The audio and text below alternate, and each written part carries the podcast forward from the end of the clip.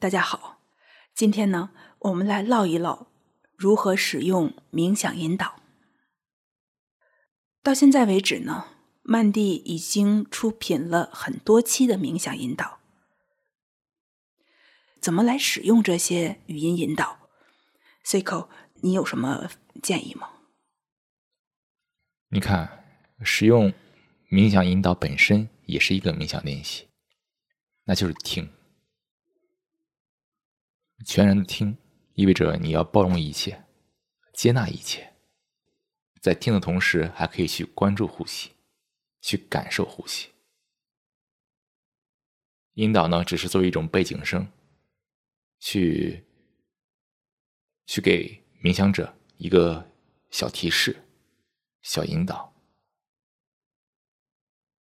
当有声音出现的时候，那冥想者可以把关注点放到声音上，去听一听引导者在说什么，然后之后再回到呼吸上来，回到感受上来。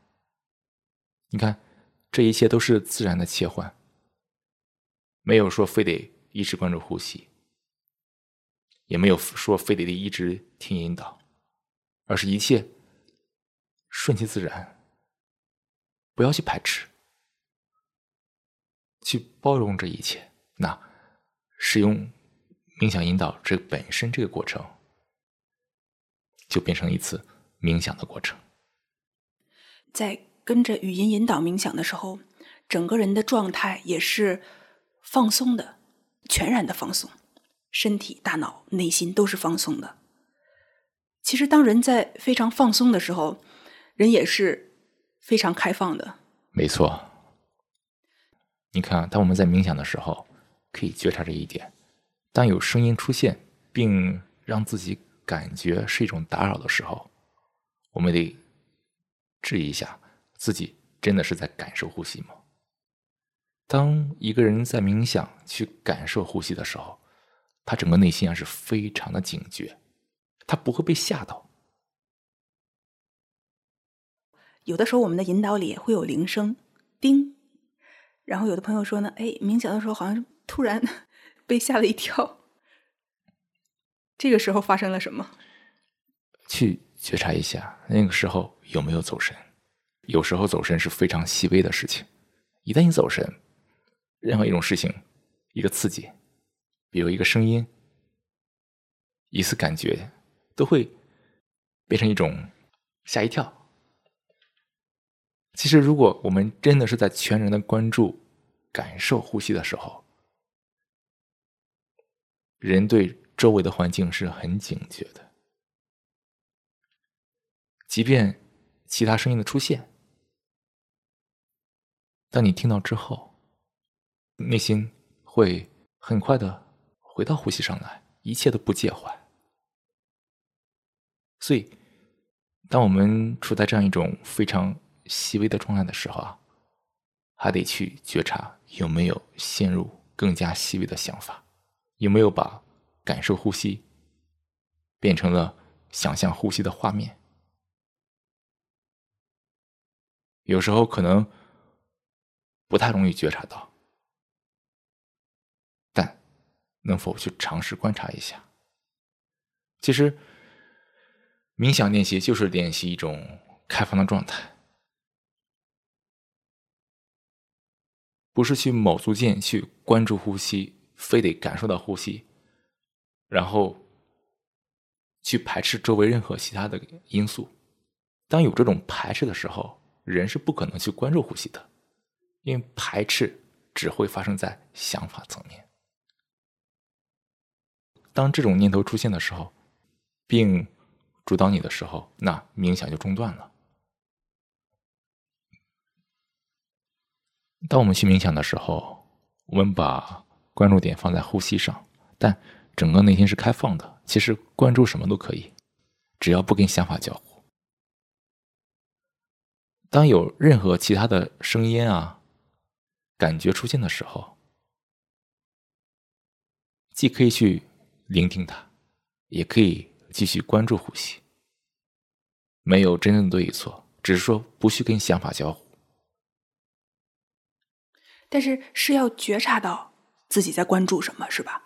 比如说要要觉察到哦，这个时候在关注呼吸，然后当关注其他声音的时候，也知道自己在关注其他的声音。没错，这个觉察会在整个的冥想过程中一直持续。注意，觉察没有觉察者，你是去感受整体内心的变化状态，是否在感受呼吸，是否在感受身体知觉，是否陷入想法，这种觉没有觉察者。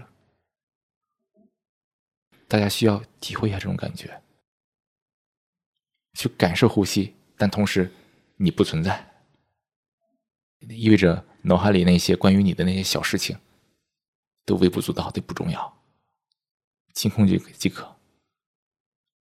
就说当你去感受呼吸的时候，也要去感受你压根就不存在，所有那些围绕你的那些想法一点都不重要。好，然后下一个问题是关于冥想的引导词。其实每期引导核心的技术要领就是那么一些，没有花样百出的那种感觉，这个你是怎么考虑的呢？一切从简，把该说的地方说到，剩下的每个人自己去感悟就可以了。说的过多的话，其实也容易把人拽入想法。当然没有对与错，只是感觉其实能说的也就这么多，剩下的呢，大家每个人自己去探索去感受就可以了，没有真正的对与错嘛。嗯，好，那关于冥想词哈，你看呃，有一些引导的冥想词呢会有这样的内容哦，你想象着一个呃一个比如说能呼吸的圆圈啊什么的，你怎么看待就是在冥想当中这种意象的联想？这种联想也没有对与错，可能如果一个人能够使用得当的话，能够暂时缓解他对其他想法的执着，但问题是能否不对这个想法产生执着。那如果这样的话，最终还是要摆脱对所有想法的执着。如果是这样的话，为何不直接去摆脱对所有想法的执着呢？嗯，好，咱们再看下一个问题哈。嗯、很多朋友呢在接触冥想之后啊，都很好奇，到处去看看这人说怎么说的，那人怎么说的。看了很多之后呢，积累了很多关于冥想的所谓的知识、想法或者说是画面。其实在观呼吸的冥想的时候呢，哎，这些内容可能哈也会浮现出来。你怎么看待这些想法的？你看这种走神跟其他走神没什么差别，都是因为我们过度使用我们的意识去看书，无论看什么样的书，无论听怎样的内容，它都它都是对意识有一个很大的影响。所以在冥想的时候，只无论什么想法出现，还是按照我们常有的那个走神的策略，那就是接纳它。你不存在，但整个内心接纳它。嗯，爱来来，爱去去、嗯、然后不介怀，然后也不要有抵触或抗拒的心理。抵触又是想法层面，想法层面一抵触，那个我又回来了。其实真正的冥想就是做，少看，合适的看，合适的听，别听太多。每个人的感受不一样，听多之后啊，都是打扰。冥想里面没有权威，只有你一个人去探索。做引导的话，我们只能是给大家指个方向，但咱们过去每个人得自己找路，不能听太多，因为每个人的这个言语表达不一样，听听多之后啊，这个言语之间互相冲突，带一些额外的想法，这也变成了你冥想的挑战。当然你也可以把它作为一种新的冥想练习。嗯，你刚才这番话呃，倒是让我想起就是之前你也谈过一期，就说嗯、呃，就是要觉察心理动作，就是它可能比你那个想法的内容呢更重要。没错，就是什么想法内容不重要，是关于冥想的内容，关于其他内容它它都不重要，都是内容。关关关键是你能否觉察到这些念头的升起，而完全让内心接纳它。这里啊，多说一句，这个冥想内容不要乱看。每个人的话语体系非常的不一样。如果你理解内心，你看谁的都没问题。但如果你内心还没有透彻理解，慎看太多的，就不要看太多的内容，因为你看书，它始终是在意识上理解。最终有效的方式是你自己去做冥想，去感受，去发现。书读不读，看不看不重要，重要的是自己要行动起来，去即刻清空想法，即刻去冥想，即刻去观察。嗯，好。关于冥想引导的使用哈，还有这么两个问题。比如说，很多朋友呢，他跟随这个语音引导哈，可能一年两年了，也还在跟随这个语音引导，或者是听音乐冥想。你怎么看待这两种情况呢？首先呢，对冥想者自己观察一下，这种生状态、这种习惯有没有给自己的生活冥想带来困扰。如果你觉得冥想的效果不错，也没啥问题，那也没什么可说的。但如果你发现啊，你对这种冥想的形式有了执着，非得听引导，非得听音乐才能冥想，或者说一不听引导不听音乐，冥想就做不下去了，那这个可能我们需要去觉察和调整。因为这种这种心理依赖其实也在影响你的冥想本身。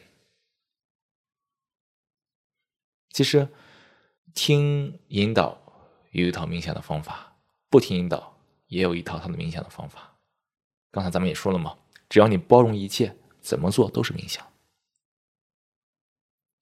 那如果我就是不听引导，然后一开始就是自己独立去探索，对这种情况你有什么建议？